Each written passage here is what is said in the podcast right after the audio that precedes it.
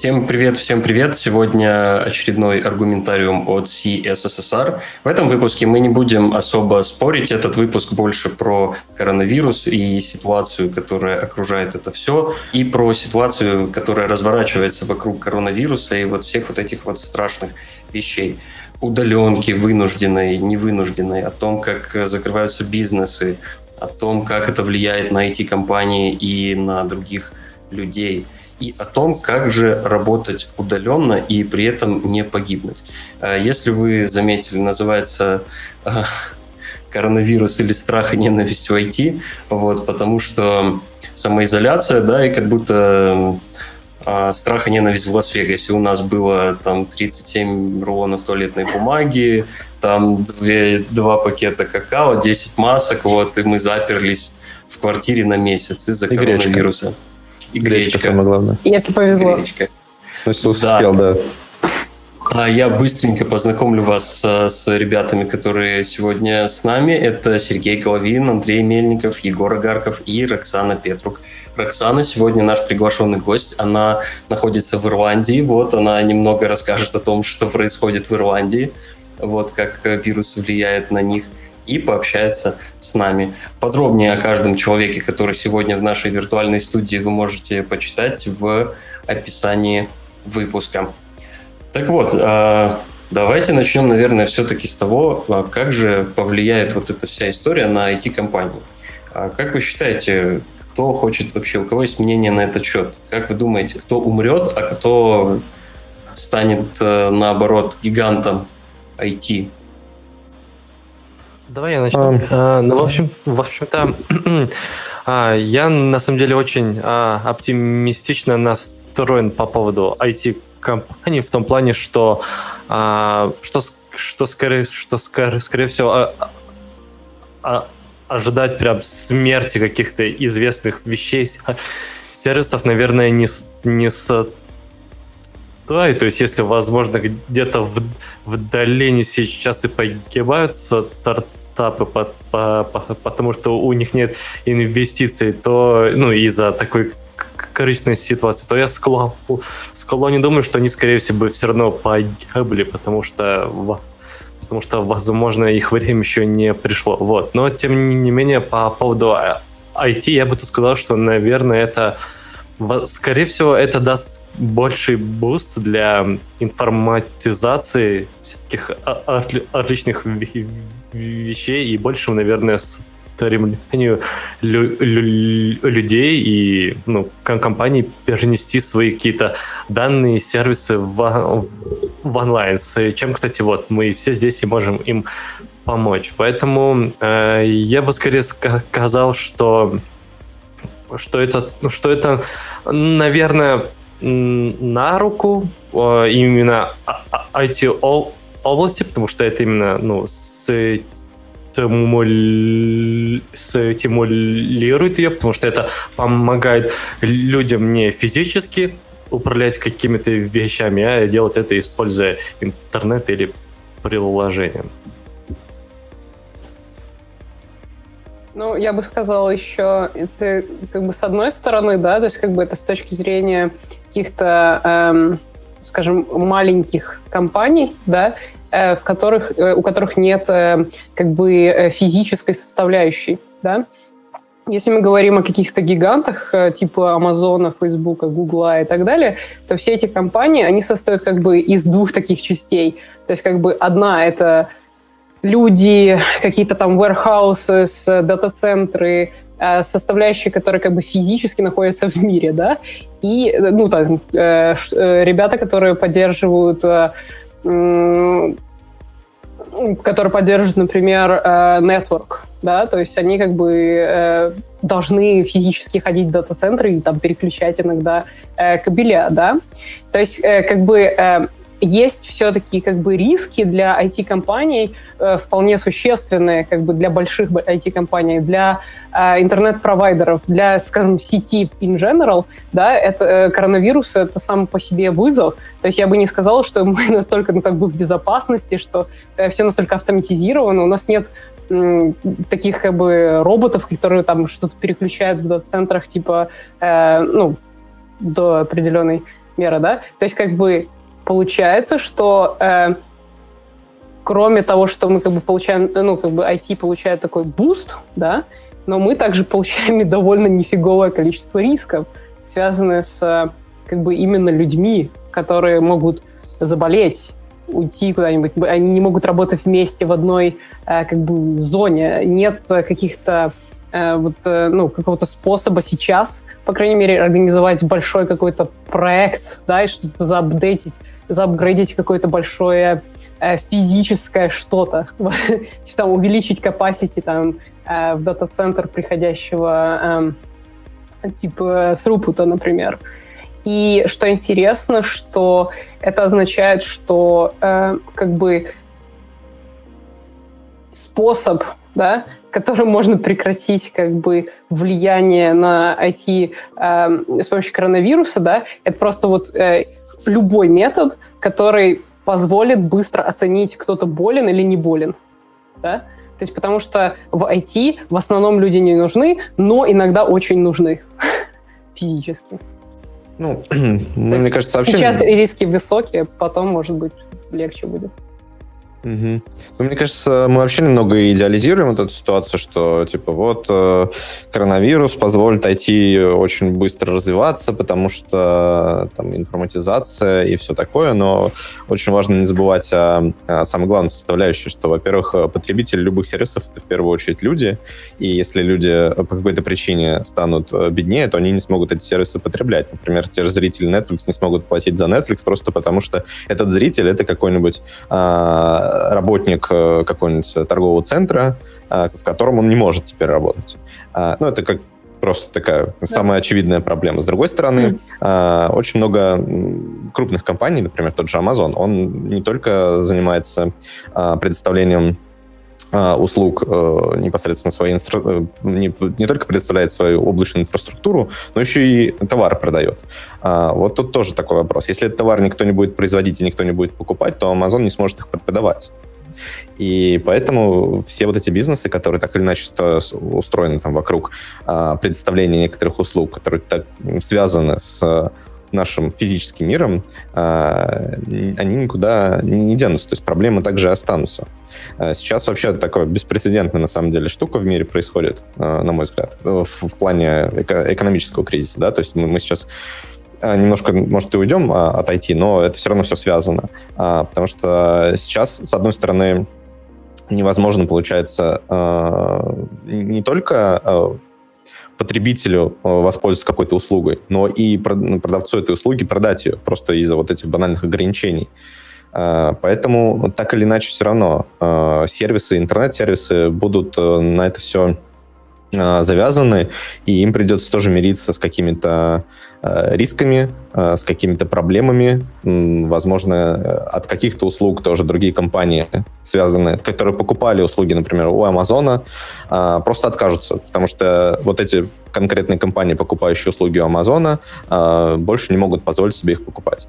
И это опять-таки ударит по тому же Амазону. С другой стороны, возможно, появятся, конечно, новые сервисы, новые бизнесы, которые снова будут покупать услуги Амазона, потому что, ну, собственно, новая а, новый мир наступает, да, и новые услуги начнут, новые сервисы начнут зарабатывать деньги, покупать эти услуги.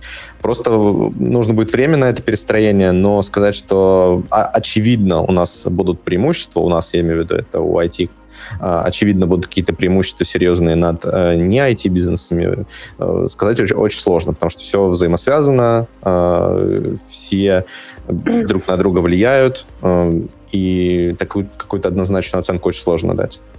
Ну, тут еще момент же есть в том, что у нас есть просто куча индустрий, которые сейчас просто исчезнут. И самое интересное, что эти индустрии, типа тур-индустрии, там, индустрии развлечений, ну, то есть они просто вымрут, там, не знаю, 90, наверное, процентов бизнеса просто исчезнет из, из них. Они были наиболее, наверное, маркетингово ориентированные. То есть они, наверное, ну, делали большую часть рынка рекламы той же, на которой, в принципе, а, тоже держится большая часть IT, например. А, так что я бы не сказал, что прям такие замечательные условия сейчас. Ну, с другой стороны, да, там будет больше автоматизации каких-то промышленных процессов, э, бизнес-процессов. Возможно, здесь какие-то есть возможности для того, чтобы создавать что-то новое. Но мне кажется, что еще момент в том, а, что промышленные процессы, их автоматизация, какая-то перевод их на удаленку, тут э, даже сам подход к софту возможно, будет э, несколько другой, потому что это все-таки более сложные вещи, чем вообще обычно делаются сейчас. То есть, типа, если сейчас это все больше завязано на продать что-то, то там будет завязано на автоматизацию довольно сложных бизнес-процессов, возможно, и не факт, что вообще там в массовой разработке ПО мы умеем делать такие системы. Мне кажется, что скорее не умеем, чем умеем. Ну, потому что зачастую я вижу ситуацию такую, что а, там ну, типа, а, проекты склоняются к тому, чтобы сделать максимально просто, просто потому что там ну, для сложных каких-то вещей нужно найти каких-то очень там крутых разработчиков, непонятно, как их организовать, какой-то research провести, ну, типа, зачастую это просто невозможно, ни по срокам, ни во-первых, IT ну, сильно выиграет этого, а во-вторых, IT точно придется как-то сильно перестроиться и переориентироваться на какие-то другие ниши и так далее. Э, я вот интересную, э, как бы интересную э, видеолекцию смотрела Гурьева, и он сказал такую очень интересную мысль, что этот конкретный кризис, ну, в этот раз, да, он как бы как комбинация кризиса а 2018 и 2008 года. То есть, получается, с одной стороны, некоторая часть социума, она как бы теряет возможность покупать, да, как в 2008 году, то есть покупательная способность падает. А с другой стороны, э, компании, некоторые целые индустрии не могут ничего продать, потому что то, что они прода э, продают, э, потеряло как бы свой value. Да?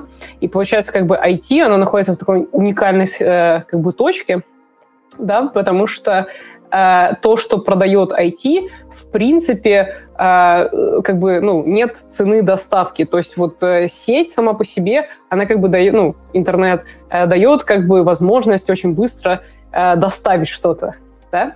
То есть, получается, вот как бы с этой точки зрения, э, получается, такие сервисы, как, например, там, типа Snapchat, там, какой-то WhatsApp, э, там, Facebook и так далее, как сервис, да, как продукт, да, они вот в очень хорошей э, позиции, потому что они все еще могут э, как бы э, предоставлять свою услугу.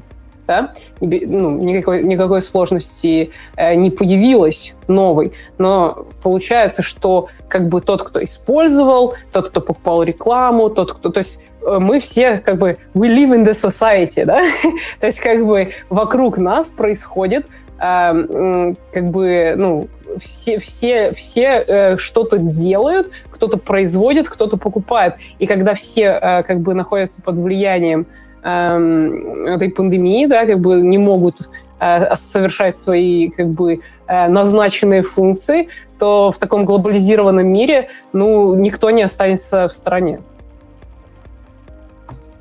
Ну да, все равно. Кстати, очень интересный момент с э, сервисами, которые позволяют общаться людям. Это э, видео э, сервисы, которые позволяют общаться, просто чаты. Они, наверное, сейчас действительно будут набирать очень большую популярность, э, и чем дольше люди будут сидеть в изоляции, тем больше популярность будет у этих сервисов, просто потому что независимо ни от чего, э, люди хотят всегда общения, люди хотят э, всегда часть, чувствовать себя частью общества, и, наверное, вот этим сервисом точно будет сейчас очень хорошо они, наверное, действительно связаны слабо со всем остальным миром, и независимо от того, как себя человек чувствует экономически, общение ему все равно требуется. То есть даже если кто-то потеряет работу, он все равно продолжит общаться с людьми. Ну, понятно, что пока не сможет оплачивать интернет. А, но, тем не менее, Думаю, в этом плане, конечно, такие сервисы сейчас э, будут набирать популярность, и э, в том числе мы видим уже какие-то последствия, да, то есть даже уже там, в том числе нагрузки на сети выросли, э, так что Netflix попросили ограничить качество видео и так далее. Ну, действительно, ситуация беспрецедентная, непонятно, к чему это все приведет IT-сектор, но безусловно, он будет uh, как-то трансформироваться. То есть, ну и в принципе, наверное, весь мир потом будет как-то трансформироваться, то есть что-то будет меняться, опять-таки, если затрагивать удаленную работу, возможно, доля удаленной работы станет больше, в будущем. Понятно, что сейчас она вынуждена стала больше, но не исключено, что многие компании пересмотрят свою позицию насчет удаленки как таковой. То есть, если раньше э, во многих компаниях это было неприемлемо совершенно, э, то как минимум, возможно, сейчас они смогут э, в качестве эксперимента, чтобы потенциально быть готовыми к каким-то таким э, резким перестроениям, э, вывести часть сотрудников на удаленную работу, э, просто чтобы отлаживать процессы и иметь какую-то инфраструктуру для этого всего. И это будет, наверное, разумный шаг, э, и, возможно, э, это тоже своим, образом повлияет э, как и на социум, так и на экономику, потому что появится необходимость там, и в новых процессах, и в новых людях, которые эти процессы организовывают, и в том числе в новых инструментах, которые должны будут помогать организовывать эти процессы. Но тут также сложно очень сказать. Сейчас вот мы знаем, что некоторые компании переводят сотрудников на удаленку. Я думаю, может, как раз э, Роксана расскажет по поводу того, как у них э, этот э, переход происходит, насколько гладко или не гладко. Потому что у нас-то работа удаленная была всегда, но вот интересно послушать опыт человека, компания, которого не всегда работала удаленно, именно в плане 100% там удаленно. А, кстати, у вас вообще 100% сотрудников, я имею в виду разработчиков, удаленно работают? Сейчас, да. И как вообще, кстати, удался переход?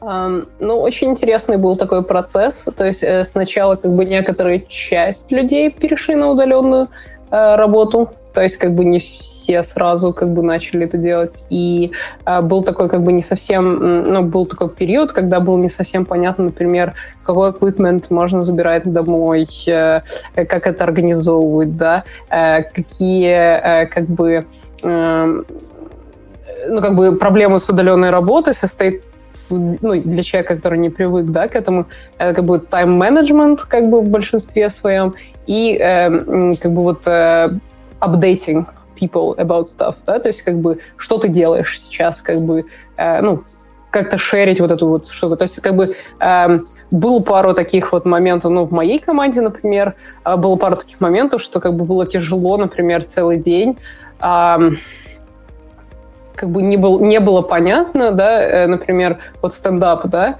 э, ты как бы не хочешь постоянно быть, ну, вот митинг, да, когда вот видеочат, митинг, Э, он как бы, э, ну, немножко прерывает больше твой, как бы, флоу, да, и ты такой, ну, типа, э, после митинга такой, ну, блин, надо кофе выпить или что-нибудь такое.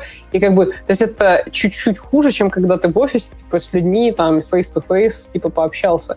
И как бы э, такие маленькие э, штуки, которые как бы меняются, да, и потом вот этот equipment надо было забрать, потом там э, надо было, э, короче, заказать себе портал, конечно же, потому что в Фейсбуке всем раздали бесплатный портал, вот, и надо было заклеймить свой портал, э, супер важная вещь. Ну, короче, то есть было очень много таких организационных вопросов, как бы связанных с техникой, с э, процессами, как это все будет выглядеть и так далее. Но мы figured it out. То есть сейчас э, я не чувствую, что это настолько сильно как бы влияет на мою продуктивность.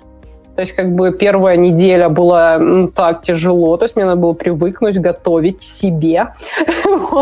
То есть как бы в офисе есть еда, мне не надо было тратить время э, на обед, как бы куда-то там заказывать, или, ну, то есть ничего такого.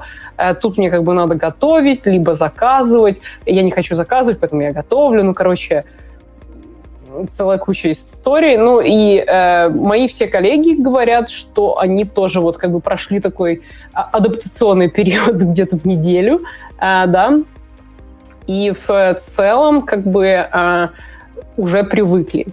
С другой стороны, есть э, такой интересный момент, который как бы случился уже как бы внутри компании, как бы, э, который э, этот момент, он как бы влияет на как бы то, что компания будет делать а, в будущем, да, вот как бы вообще в целом, как direction а, меняется, если учесть, учесть, что все удаленно работают и а, как бы риски повысились, связанные с изменениями, например, да. То есть если кто, ну, то, то, чем я занимаюсь, да, я занимаюсь вот дата-центрами, занимаюсь такими вот вещами, которые связаны ближе как бы к физическому, и э, получается, что некоторые как бы изменения, которые были запланированы, а сейчас очень сложно заэкзекьютить, и они, скорее всего, будут отложены.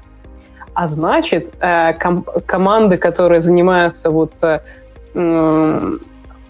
софтом, которые связаны с этим, да, они могут реэвалуировать, какие цели как бы у них будут на будущее. И мы как бы с командой сели там и э, провели двухчасовой митинг, в котором мы обсудили, что нам ну как бы не обязательно э, фичи пилить теперь, да, мы должны повышать reliability, да, у нас должен как бы поменяться, поменяться направление, потому что м, теперь как бы исправить какую-то проблему, если она упрется в физическое что-то, будет в разы сложнее.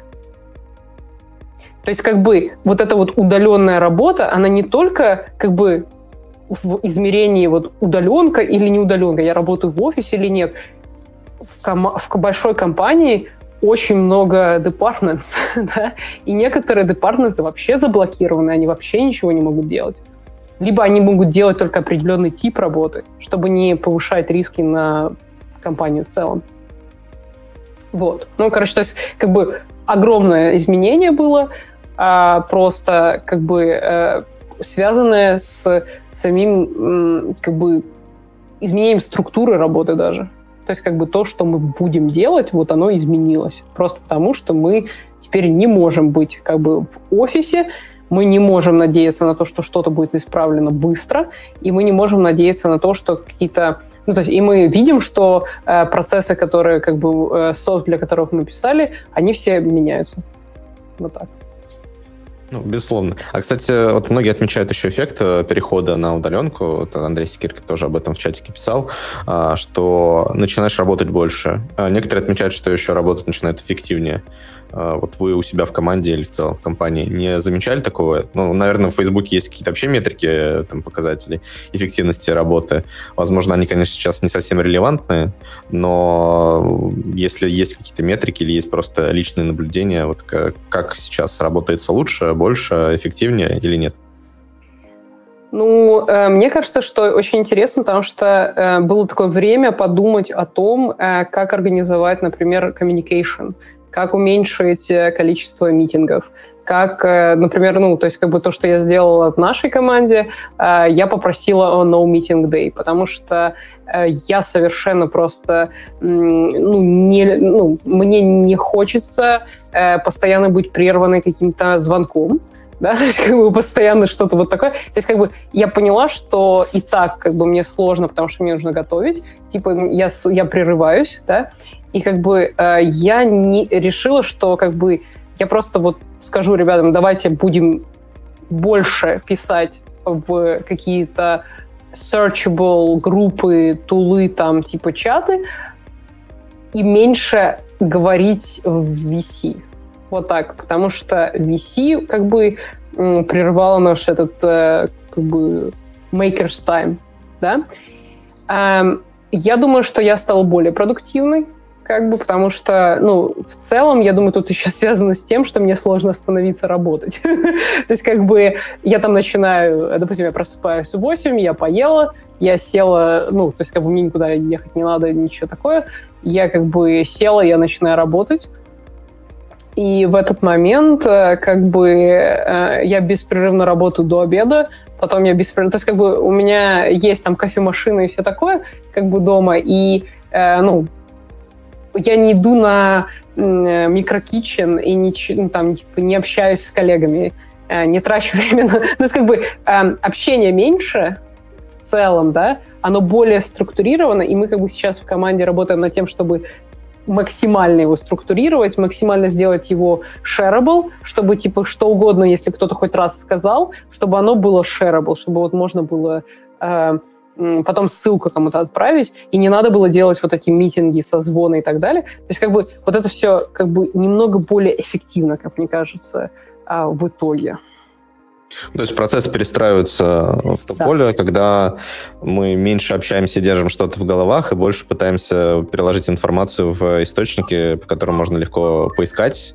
Соответственно, в принципе, уменьшается количество коммуникаций между людьми. Да, да, я думаю, что вот это справедливо сказать, что прям как бы сильно поменялись процессы, и благодаря этому э, вот прям сильно э, больше какого-то такого footprint of work, да? То есть, типа, mm-hmm. можно вот прям найти, кто что делал, все там дифы, все, ну, эти э, изменения, да, там, типа, можно легче все гораздо делается. То есть, как бы вот оно как-то э, люди пытаются больше структуры придать своей работ- работе, более визибилити поднять. Потому что как бы ты не можешь просто с человеком э, переговорить пять минут. Это будет сложнее, чем если вот э, ты, ну, скажем так, пост напишешь, там, work, спейсе каком-нибудь или эм, ну, там в чате, в ворк-чате каком-нибудь напишешь. Mm-hmm. То есть. Это, кстати, это, кстати, да, все очень интересная история, но она, к сожалению, к, э, как я слышу, касается именно большой компании. Ну, то есть, например, как, фей, как Facebook. Я думаю, что примерно такие же вещи можно будет услышать про плюс-минус такую же компанию, там Google, Google или, или, или, или еще что-нибудь. Но, да, но у нас в, вообще в мире очень много разных ну, организаций, и а, больших из них мало. Вот. И а, тут Тут, конечно, очень приятно слышать, как, э, ну, как компания заботится о сотрудниках в большой компании, но, возможно, компании поменьше, которые, например, не, не могут вы, выделить своим сотрудникам либо какую-то тех, технику домой, либо еще что-нибудь. То есть либо у них э, совсем даже не было каких-то зачатков процессов удаленных. Вот им, наверное, тут сейчас э, в разы тяжелее. И мне, наверное, хотелось бы а, у вас услышать, может быть, а, ну, что вот вы думаете на этот счет и как можно таким компаниям именно не, не, не большим, то есть у которых есть ну, какие-нибудь веб-студии, у которых, я не знаю, 50 или максимум 100 сотрудников, вот как им заголадить вот этот переход, даже временный, на удаленный формат?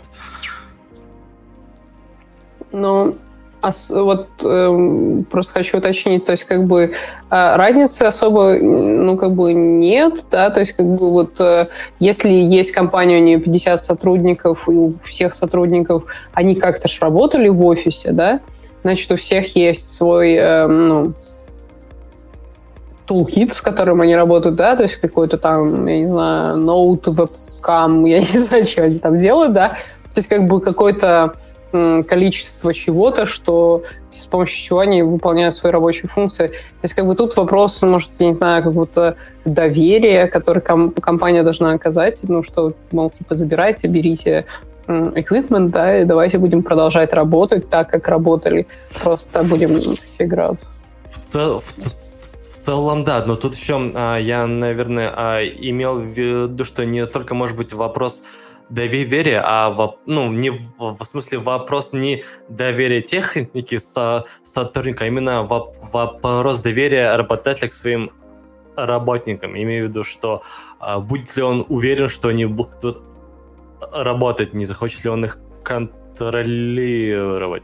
То есть, э, вот, например, уже э, за, за кадром немного затр, затронули тему того, что, возможно, некоторые компании предпочтут устанавливать своим сотрудникам какой-то ну, следящее ППО, чтобы оно следило за тем, что они делают, как, как они делают и сколько времени они это делают. Так это даже касается, ну, типа, не только маленьких компаний. Тут надо думать, что большие компании, типа, хорошие, маленькие, плохие. То есть, типа, скорее зависит там от конкретной атмосферы в конкретной компании. То есть э, большие компании точно так же уже давно э, многие типа используют этот контролирующий софт. Плюс, ну, понятное дело, что этот софт сложнее использовать по отношению к работникам, скажем так, ну, высокооплачиваемым по отношению к работникам, типа которые занимаются условно таким там сильно каким-то креативным трудом, как обычно программистов считают, да, но там есть же труд там разный, то есть типа там есть какие-нибудь колл-центры, есть еще какая-нибудь ерунда, и в любом там в IT-компаниях тоже есть ну, разные отделы, есть разные там, а, не знаю, положения каких-нибудь тестировщиков а, ручных и там программистов, оно разное обычно. То есть, типа, тут даже атмосфера внутри отдела. И, конечно, будут пытаться и контролировать больше некоторые компании, а, будут пытаться и размывать рабочий день, то есть удаленка этой, потому что, ну, это, в принципе, происходит естественным путем, то есть человек, который, любой человек, переходящий на удаленку, его рабочий день размывается, потому что, ну, типа, э, ты не можешь, если ты ушел из офиса, ты обратно не вернешься, скорее всего. Ну, то есть, да, конечно, ты можешь там а, тоже зайти с ноутбука и что-то пытаться делать, но это крайне вряд ли так сделаешь. Когда ты сидишь дома, э, то вдруг внезапно поработать, это как бы, ну, на самом деле не проблема, это очень частая ситуация.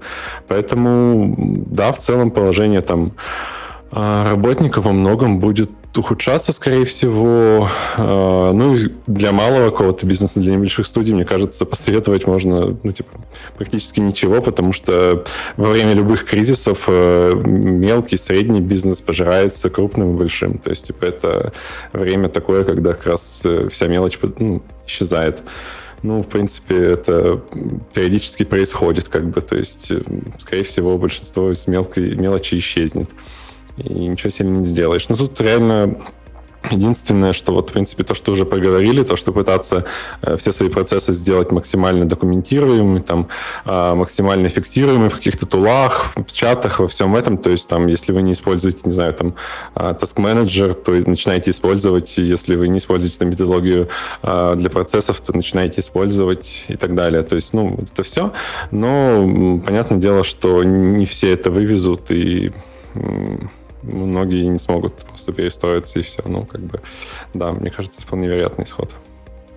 Ну, это, кстати, вообще хороший очень поинт для любой компании, неважно, удаленная или неудаленная, э, насчет процессов я имею в виду. То есть э, вот, э, э, по сути, документация, документирование э, своих действий, да, там описание того, что нужно делать, что не нужно, какие-то договоренности, э, описание того, там, до чего договорились в задаче, э, в самой задаче, в комментариях к задаче. Это помогает потом э, уменьшить как раз количество э, коммуникаций с целью нахождения ответа на какой-то вопрос, а, соответственно, повысить эффективность. То есть тут, э, в принципе, не так важно что это удаленная компания или нет. Просто на удал... для удаленных компаний это очень важно в силу того, что нельзя просто подойти к сотруднику какому-то там и спросить что-то. То есть это очень быстро, это очень легко в офлайне. А, в онлайне это тоже может быть легко, но это от, больше а, отвлекающий фактор такой. То есть это нужно отдельно созвониться, отдельно уделить этому прям внимание. И при, при этом, при всем, а, случайно проходящие люди не могут присоединиться и что-то узнать дополнительно, просто потому что они не знают, что кто-то созванивается. Соответственно, если у кого-то еще возник такой же вопрос, он снова придет и его задаст. Поэтому, конечно, в, в онлайне важно максимально стремиться все документировать, э, и это очень сильно поможет.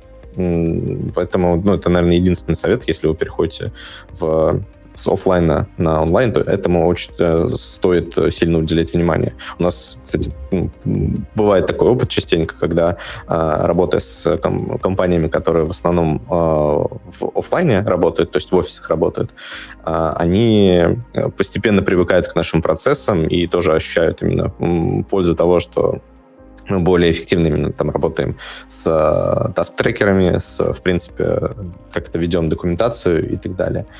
А, плюс э, еще вот к вопросу о контроле, ну, то есть если вдруг компания захочет перевести своих сотрудников а, в на удаленку, то она начнет беспокоиться, а будут ли они действительно работать. На самом деле еще 37 сигналов, когда они были 37 сигналами, а сейчас Basecamp а, давно уже выпустили книжку, которая называется Remote, и там они описали ну, классические ошибки и классические вообще там страхи, в том числе руководства и сотрудников, э, связанных э, с удаленной работой.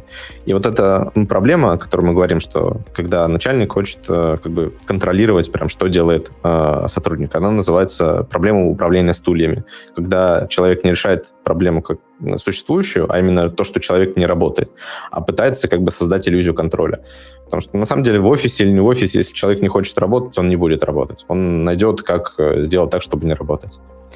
Поэтому здесь э, тоже не стоит если вдруг вы переходите с модели офлайн работы на модель удаленной работы, не стоит вот такими вещами заниматься, как э, там, мониторящий софт ставить, отслеживать, какие приложения запущены. Это только демотивирует лишний раз сотрудников и никакой, никакой пользы не даст. Ну, еще, наверное, имеет смысл, как бы, э, ну, с точки зрения советов, как бы, как, э, если, как бы, вы не просто работник компании, да, допустим, вы в, в эту компанию инвестировали, то есть вы как бы ее сделали, то есть это ваша компания, я думаю, имеет смысл сказать, что есть огромное количество productivity tools, да, то есть как бы не только task-трекеры, есть штуки, которые как бы, а, ну, то есть, типа, если правильно настроить календар, да, то он-то будет напоминать всякие, о, нет, мой код, прошу, не делай плохого. Особенности удаленной работы. Простите, да. Anyway, да, productivity tools, э, не пускайте кота на стол. Э, в общем, э, концептуально, то есть огромное есть количество этих tools, и можно их поставить своим сотрудникам и как бы позитивную мотивацию иметь. Ты говорить, что ты не хочешь их контролировать, но ты хочешь им помочь организовать этот свой процесс, чтобы работать более эффективно. Mm-hmm. То есть да, то есть э, ты можешь повлиять каким-то ну, как бы образом на их продуктивность, но как бы не нужно э, исходить из negative motivation, да? То есть как бы negative motivation, он как бы не то чтобы офигенный motivation, и на очень малом количестве людей работает. Есть там огромное количество э, книг написанных, да, о том, э, как э, организовывать э, вот э, взаимодействие между людьми, чтобы люди э, доверяли, э, верили в свою компанию там, и так далее. То есть как бы э, эта проблема не связанная абсолютно с удаленной работой. Ну, как мне кажется. И типа вот эта связь, которую люди как-то почему-то до сих пор в голове имеют между удаленной работой и доверием, да, она как бы ну, такая натянутая. Я, я не думаю, что как бы э, какая-то конкретная вот связь есть.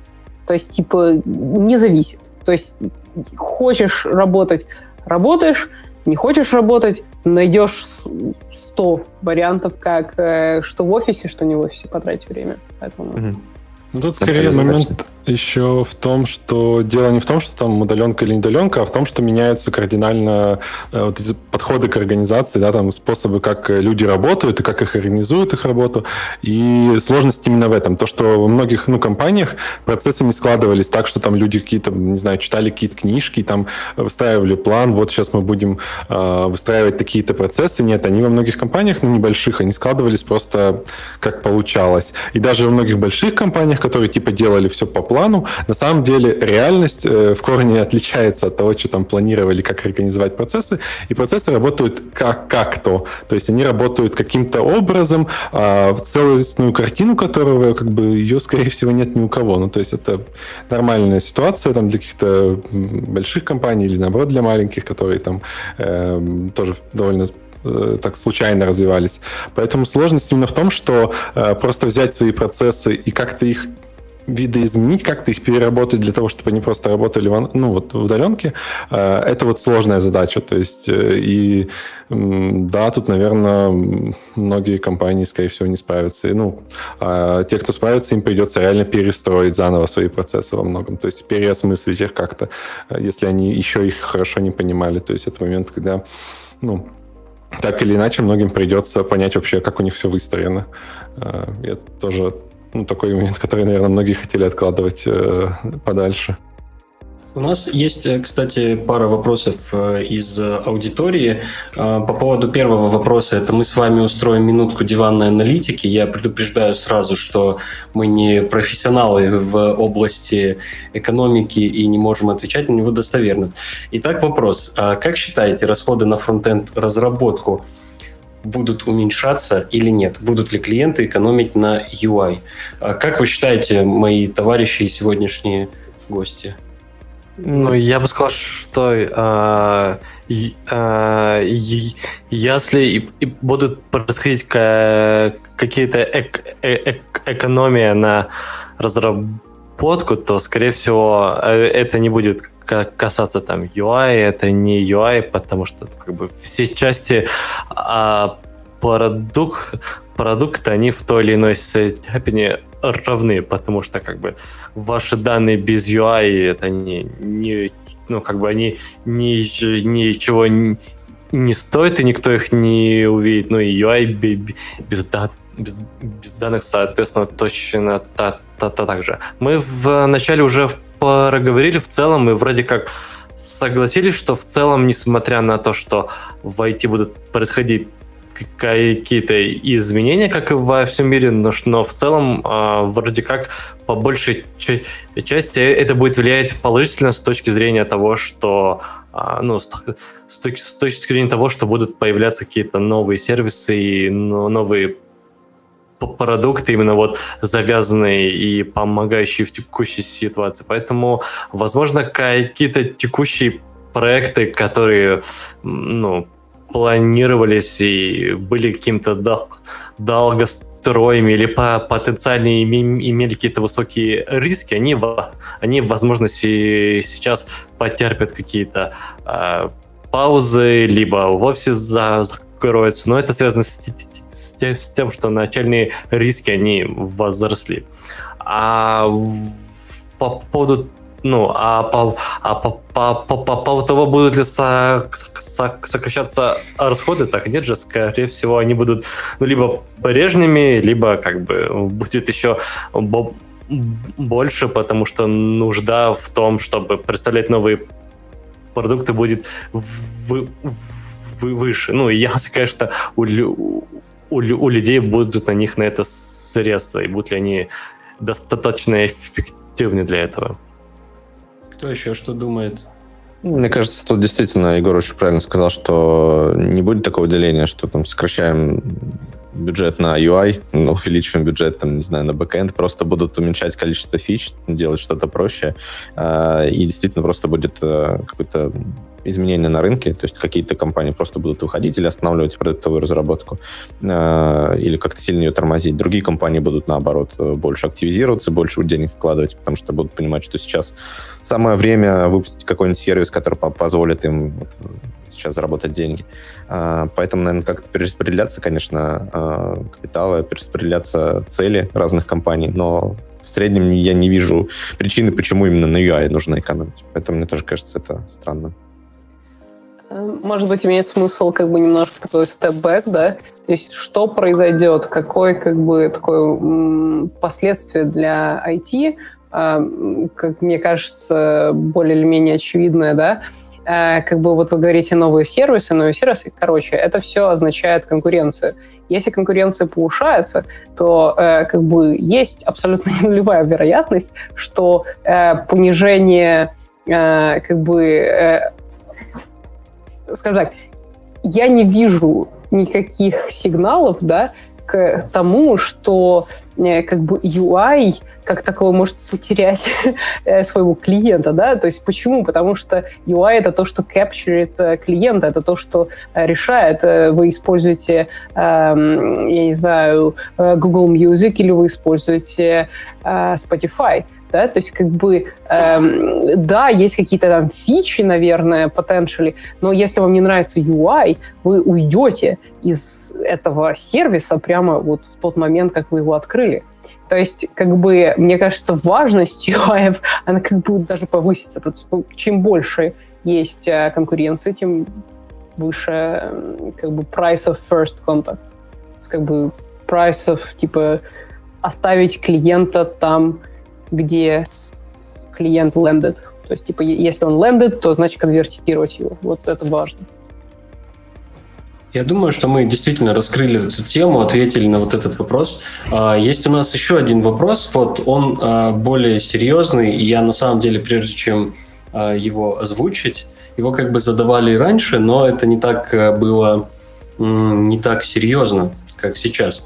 Я хочу сказать, что искренне жаль, если у кого-то из-за кризиса начались проблемы, и я желаю, чтобы они разрулились, и ситуация вернулась в обычное русло.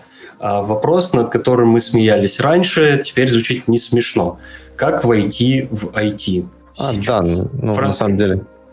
Там я немножко ответил уже в чатик, но есть SARS School, ну, соответственно, самый легкий способ войти в IT, войти во фронтенд. А, ну, если честно, ну, как бы ничего не поменялось, то есть э, я не вижу причин, ну, понятно, что сейчас люди многие заинтересовались этим, просто поэтому спрашивают, но что год назад, что сейчас все способы одни и те же, э, есть различные интернет-курсы, есть э, книжки, есть куча статей, по сути, можно найти кучу информации, как сделать там первый шаг.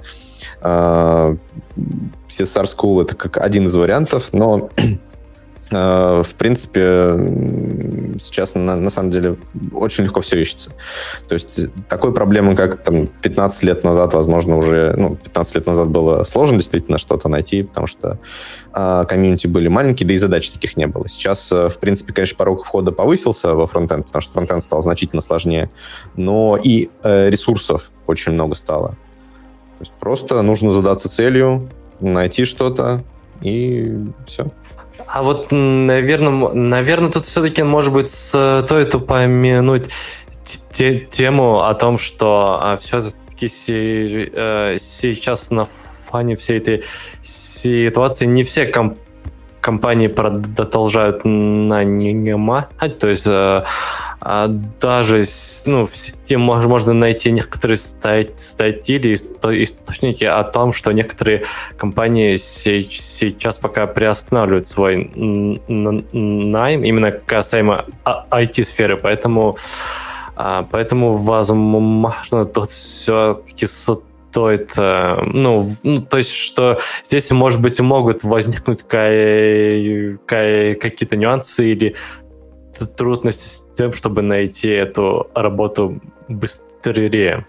Ну, действительно, это, наверное, так. То есть, особенно если человек э, только входит э, в рынок IT, безусловно, ему будет очень трудно найти первую работу сейчас, потому что компании сейчас находятся в кризисном состоянии. То есть э, даже если в компании все хорошо сейчас, то понятно, что все компании стараются минимизировать всяческие риски, а, а найм джуниора — это всегда риск. Потому что, ну, если человек опытный, то там можно оценить его предыдущий опыт. Если человек джуниор, то оценить его предыдущий опыт невозможно. Можно позадавать ему какие-то вопросы, но объективно сказать, там, будет ли он дальше развиваться и приносить компании пользу или нет, э, крайне сложно. Ну и все мы понимаем, что на самом деле джуниор — это в основном э, даже больше, наверное, затраты, чем польза для компании. То есть э, на джуниоре очень сложно заработать там какие-то деньги, а потратить э, очень легко.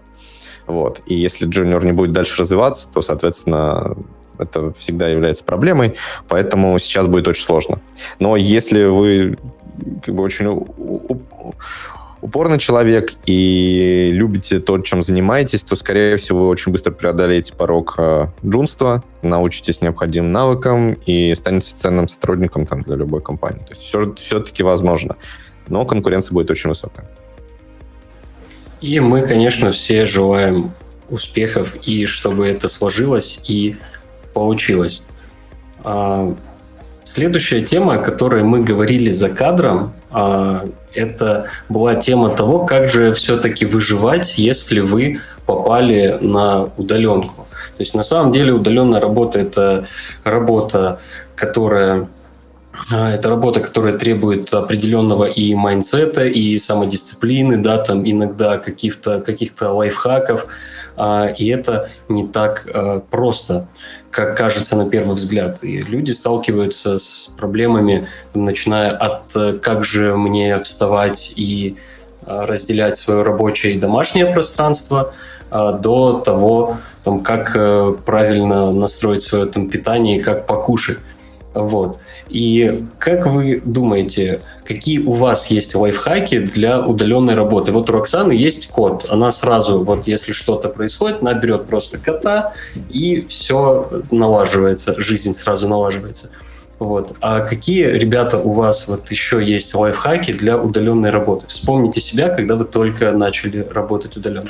Я, кстати, наверное, я прям не могу не прорекламировать одну из наших статей, в смысле статей в нашем блоге. Она, она вроде бы уже прошлогодней или двухлетней давности. Это статья одного из наших коллег, коллег Никиты Голуб, Голуб, Голубова. Там очень э, как раз таки много таких мелких э, всяких практических советов, как мне, ну, как мне показалось практических, именно о том, как работать удаленно. Я с ней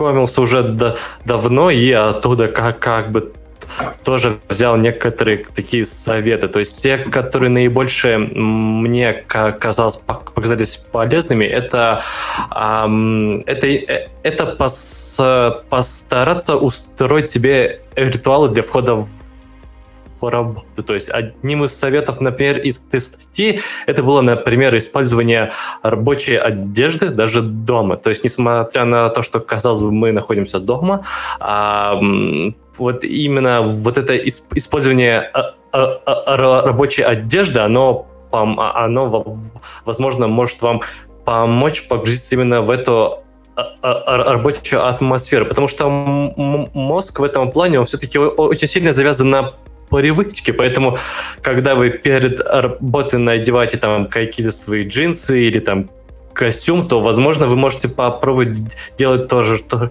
то же самое дома перед тем, как сесть за свой компьютер, компьютер, чтобы начать работать. Еще одним полезным для себя, я считаю, это, это, это именно устроить какой-то какое-то зонирование у вас дома. То есть, и это понятно, что, скорее всего, это подойдет не всем, у всех разная планировка квартиры и как они вообще заставлены, но вот, например, мне очень сильно помогло именно выделить какое-то вот свое рабочее место. То есть, вот, например, как я сейчас сижу в, в углу отдельном и то, то, то у меня направлен, соответственно, в противоположную сторону. И это такой, получается, мини-кабинет. То есть я в него вхожу, я нахожусь в каком-то своей рабочей зоне. Когда я из него выхожу, я уже нахожусь где-то там. То есть, там, то есть либо я на, на кухне, либо, либо я закончил раб, работать.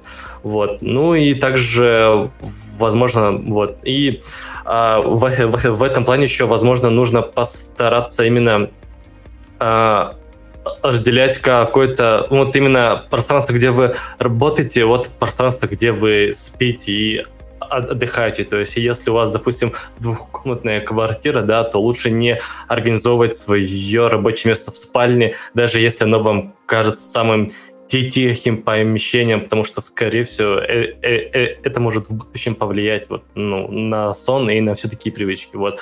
А все остальное это уже по желанию, то есть это ин интервальные э, работы, то есть, например, использование помидорок, вот, либо еще, ну, то есть, э, это все уже, конечно, индивидуально, но тут, конечно, сам самое главное, исходя из всех этих советов, это постараться как можно э, ну, а, это постараться максимально отдалить свое а, рабочее место от тех вещей, где вы, где вы отдыхаете, то есть от спальни, от еще каких-то вещей, чтобы даже несмотря на то, что вы, что вы находитесь дома, у вас было какое-то разделение, что вот тут вы находитесь на работе, а там вы уже находитесь до, до, до, до дома, и это поможет как бы вам э, хотя бы в, в, в начале разделить вот этот ваш work-life balance, что вот здесь я работаю, а там я вот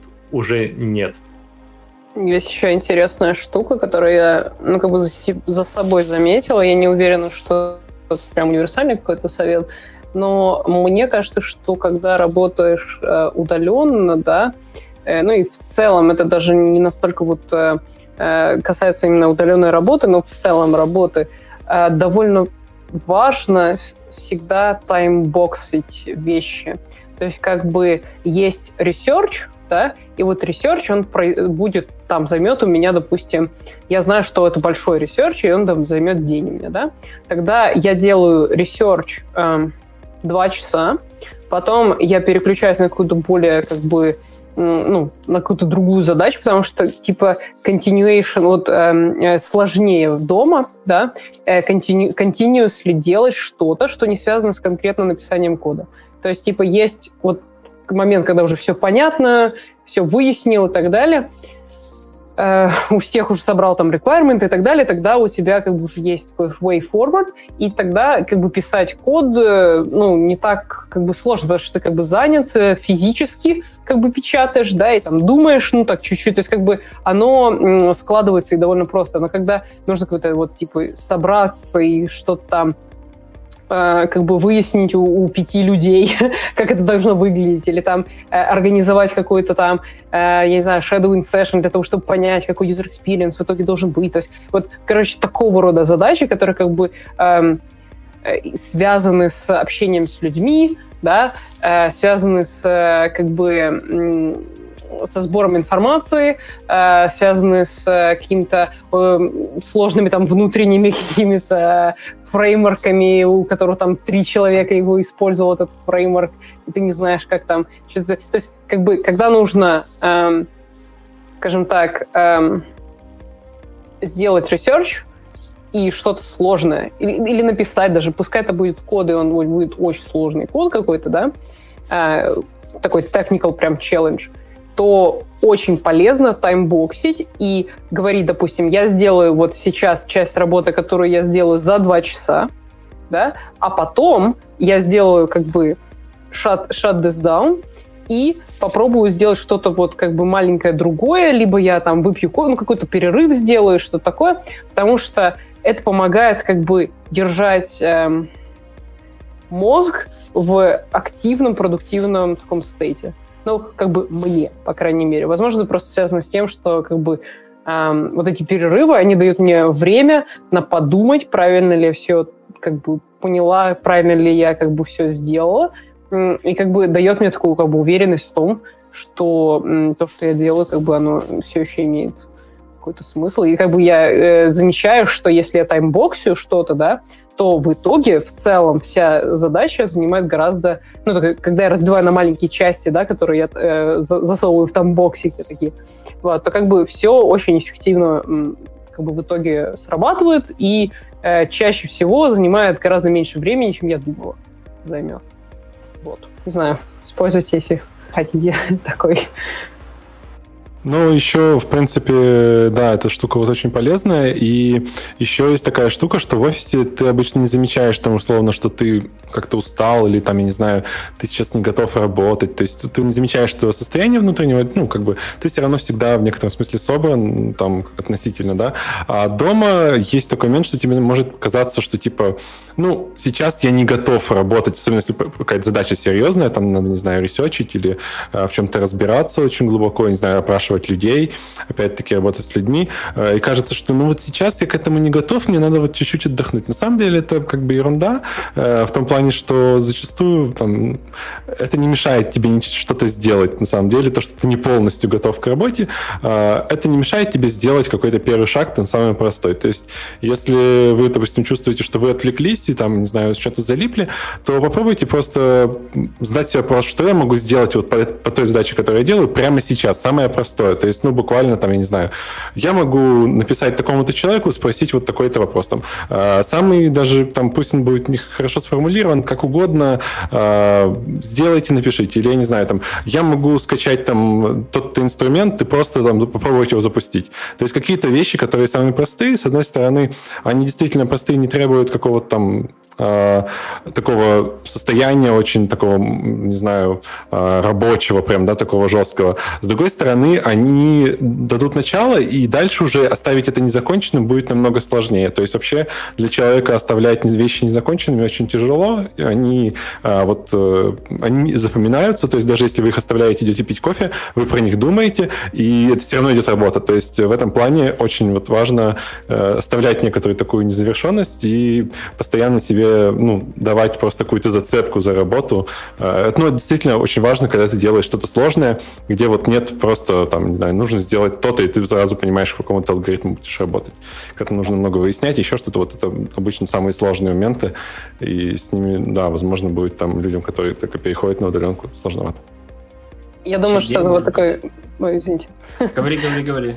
А, хотела сказать просто, что, ну, наверное, такой бейсис тайм-менеджмента есть вот эта штука со слоном, который ты там разрезаешь на маленькие части и все такое. Мне кажется, очень ключевой такой момент в работе удаленной, да, э, вот это умение и возможно, ну, как бы э, давать себе время, любую задачу разбивать на маленькие сабзадачи, которые ты можешь, типа, поместить в какой-то тайм. То есть вот, потому что как бы расти кашей мыслью по древу очень просто э, в удаленной вот работе. Ну, так мое ощущение. То есть, да, в офисе тоже, но, типа, в офисе все-таки ты как-то больше сконцентрирован.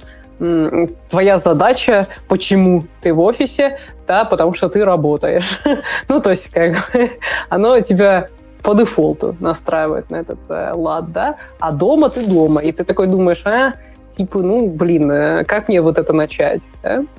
И как бы вот этот вот момент начинания, я согласна на 100%, что э, да, действительно, вот для меня, наверное, самый сложный такой момент, когда вот утром типа встать и начать это что-то делать. И мне очень помогает разделять на маленькие подзадачки, типа написать кому-то письмо, написать какой-то пост, пописать код, эм, запостить какой-то там типа что-то на ревью, да, а заревьюить какое-то что-то другое. То есть, типа, вот маленькие сабзадачи, которые просто pushing things forward.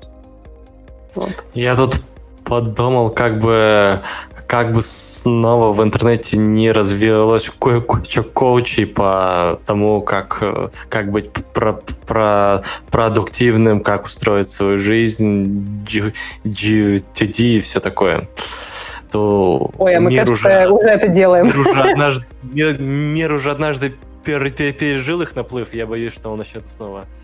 Да, кстати, еще от себя хочу добавить такой лайфхак.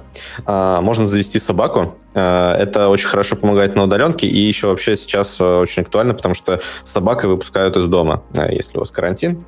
Вот. А еще собака вам позволит, хотите вы или нет, соблюдать определенный режим э, и переключать э, деятельность. А, то есть это прогулка с собакой. Собака не будет спрашивать, там, заняты вы или нет. У нее определенное время приходит, и она знает это время, и она вам точно напомнит о себе, и вы пойдете на улицу с ней, хотите вы этого или нет, дождь там или нет. А, вот. Вот я сейчас этот совет дала, и следом сразу скажу, что не надо так делать, потому что помимо вот этого крутого лайфхака, что это все помогает, на самом деле собака еще привносит кучу ограничений и очень большую ответственность. Поэтому очень осторожно к этому подходите. Но действительно, в плане переключения активности очень хороший такой лайфхак. Вот у меня тоже есть э, несколько лайфхаков и комментариев на тему того, что вообще на удаленке стоит делать. Мы говорили сейчас о том, там, как поделить рабочий день, а как поделить рабочее пространство и личное. Кстати говоря, это одна из вещей, которая мне очень сильно помогла. То есть есть отдельное помещение, прям где я работаю. Вот, эм, и есть один очень важный и серьезный аспект, который первое время, то есть у меня вообще нигде не получалось держать э, э, в узде свою физическую форму. То есть я в какой-то момент э, там перестал особо двигаться, тренироваться, вот еще что-то такое. И в итоге, с течением времени, оказалось, что очень важно было просто поднимать свое седалище со стула регулярно, вот, для того, чтобы у меня ничего не болело, потому что у меня действительно там начало где-то щемить шею, мне в какой-то момент э, пришлось пойти к человеку специально обученному, который поправил мне скелет и спину, вот, э, Поэтому мой самый главный совет – это не переставать двигаться, даже в условиях карантина соберите себе домашний тренажерный зал, как вот Роксана сейчас у нее это хобби, одно из делать домашний тренажерный зал, а, и занимайтесь, держите себя в форме и в порядке. Второй мой совет – это организуйте свой досуг, то есть поймите, что вы будете делать после работы, то есть заведите какое-то хобби, начните смотреть какой-то сериал, который вы ждете – купите игру, в которую вы всю жизнь мечтали поиграть на джойстике, купите. А, я сделал так, я купил третьего Ведьмака, и после работы играю в третьего Ведьмака. А, вот. Да, да, да. Играем в третьего Ведьмака. Что касается спорта домашнего тренажерного зала, я посоветую это сделать вам э, еще раз. На самом деле я вот чувствую себя и вот вообще вот нашу трансляцию прямо сейчас. Мы как э, тот самый доктор Попов. То есть вот как э, то, то видео «Сила Земли». Если вы не смотрели видео «Сила Земли», то посмотрите его.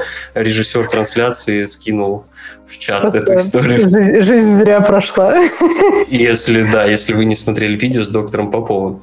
Вот. А на самом деле, если у вас есть какие-то вопросы про лайфхаки, там, как выживать на удаленке, то вы можете их э, сейчас спрашивать, их задавать. А пока мы ждем, я могу еще поделиться лайфхаком про еду. Мне очень сильно помогло приготовление еды на день типа заранее. То есть, условно, вечером у меня собирается три бокса, и это моя еда на завтра. А, я просто беру бокс, разогреваю его, ем его, вот, и, и все, и ладушки. А вечером Ты просто собираю. готовишь еду на, на, на день? У меня есть еда дома почти на неделю всег, всег, всегда заготовлена. Это следующий шаг. Неделю. Ну, жрешь, что я тебе скажу, Егор. Нормально так прям. Там еда на месяц. Потом я, на год. Я хочу сказать, что я вот, например, не могу так делать, потому что я люблю све... ну, то, то, то, что приготовлено свежее, но я уже сдалась, я начала готовить курицу на день. то есть, если я знаю, что там, типа, есть три раза курицу, я такая, ладно, сделаю на день. на, типа, больше дня, ну, я не знаю, это вот уметь надо. Смотрите, у нас есть еще один вопрос, такой он прям креативный. У нас есть возможность закреативить. Как на удаленке организовать тимбилдинг? Как вы думаете? ММОРПГ, пожалуйста, скажите. Пусть это будет. Пусть это будет. Давайте я, я за Кеха, наверное, самый простой и очевидный вариант. Это, кстати, такое, кстати, было и до, и до карантина и все такое в некоторых компаниях, насколько я знаю, это устраивать как-то Zoom вечеринки, то есть где вы там со, со, собираетесь там в Zoom, ну или в любом другом подобном сервисе, который представляет схожие услуги, и там, не знаю, сидите типа за завтраком, пьете пиво в 10 у- утра или чай, не знаю, кто. Как обычно. Мимозу. Вот. Э, что-нибудь пьете, едите, ставите смешные фоны и рассказываете о себе, делитесь историями. То есть это, это и было, наверное, актуально для некоторых, ну, полностью распределенных команд, но думаю, что есть и более креативные подходы. А, есть целая куча игр, на самом деле, в которые можно играть э, как бы, ну, как uh, Gaming Nights, да, вот там делают, то есть какие-то там, не знаю, Scrabble или uh, whatever, то есть какие, ну, это кто-то может сказать, это скучно. Ну да, можно играть в настольные игры прямо онлайн. вот, то есть как бы, по сути, то, все, что можно делать э, э, как бы вот э, физикали, что э, какие-то там типа фишечки двигать, кидать кубички, mm-hmm. все такое, в принципе, можно довольно легко трансформировать. Главное, э, алкоголь, мне кажется, такой этот social bond, разговоры, алкоголь или там чай, да, и вот нормально. Есть на самом Я деле напомню. симулятор, вот этот тейбл-симулятор, в котором можно играть настолки типа онлайн. И там уже да. есть популярные настолки, которые в физическом мире существуют, поэтому если есть любитель настолок, то вы можете на время, если на время карантина заменить. Если бы не было проблем с авторскими правами, у меня я бы уже с, нас то толк бы запилил в, в, в VM, потому что у меня очень много идей, много настолок, но все они защищены авторскими правами, поэтому я так делать Ух, не могу. авторские права. Бедняк. Да, просто драма. Мне еще кажется интересная мысль, э, просто как бы я где-то смотрела какой-то видос о том, что там есть какой-то набор вопросов, которые можно там, ну, типа, если, ну, все зависит, конечно, от того, насколько близкие отношения вообще э, между людьми э, в команде, да, то есть как бы насколько это типа френдшип или это просто коллеги, да, то есть какие-то там прям такие марафоны разговорные, то есть можно там какой-то вопрос, и все отвечают, там, что такое, типа, чтобы лучше друг друга узнать, вот такое. Это такой уже исторический вариант, но helps, я так понимаю. Там тоже вариант, да. Тоже есть. Да. А Андрей вот, Скиркин да. еще, кстати, предлагает всем купить Switch. Это такая непрямая реклама Nintendo. Вот, А. вот по поводу того, что сказала а, Роксана, я знаю, что а, я знаю, что есть еще были и сейчас, наверное, есть б- были был- были такие пра- пра- практики в некоторых ком- ком- компаниях. То есть, например, обычно лю- любые компании, даже там удаленные или нет, они обычно все равно используют какой-то общий чат там или Slack, да, или что-то еще. Ну вот, например, для Slack, я знаю, можно подключить, э, ну, можно, например, в канал подключить специального бота, и он, например, раз там, не знаю, в неделю или раз в, в- в две недели будет случайно раскидывать двух, лю- двух людей др- друг с другом, чтобы они, допустим, организовали себе встречу там за кофе или, или, или еще что-нибудь. И таким образом они все могли бы познакомиться, пообщаться и, и, и узнать друг друга. То есть такая практика может быть э, пол- полезна, ну, то есть и в удаленной команде, то есть также, например, люди, которые желают найти новые знакомства, они могут, допустим, зай- зайти в канал и в какой-то момент бот сваха их сведет с каким-нибудь человеком, соответственно, они могут у- себе устроить какую-то встречу, да. Классное название для ботов, надо запомнить. У нас она называется кофе-бот. Бот окей. Типа. Бот Слаха. На самом деле еще то, что э, Ислам говорил про то, что найдите, ну, типа, заведите себе какое-то хобби, на самом деле можно пытаться там приобщить своих, ну, или узнать, какие хобби есть у коллег, возможно, есть какие-то переч- там пересечения, не знаю, вы можете а, обсуждать там какой-то сериал или, не знаю, книжки обсуждать, не знаю, там еще что-то, А, все что угодно, вполне такое возможно, что вы там работаете с человеком, а, не знаю, несколько лет, но вы не знали, что он там тоже любит а, там средневековые романы или там, не знаю, или сериалы какие-то, которые вы смотрите. То есть это вполне вероятно, и это сейчас хороший такой момент попытаться найти людей, которым тоже интересно, то, что интересно вам пробовать с ними там хотя бы обсуждать это как-то или что-то вместе делать.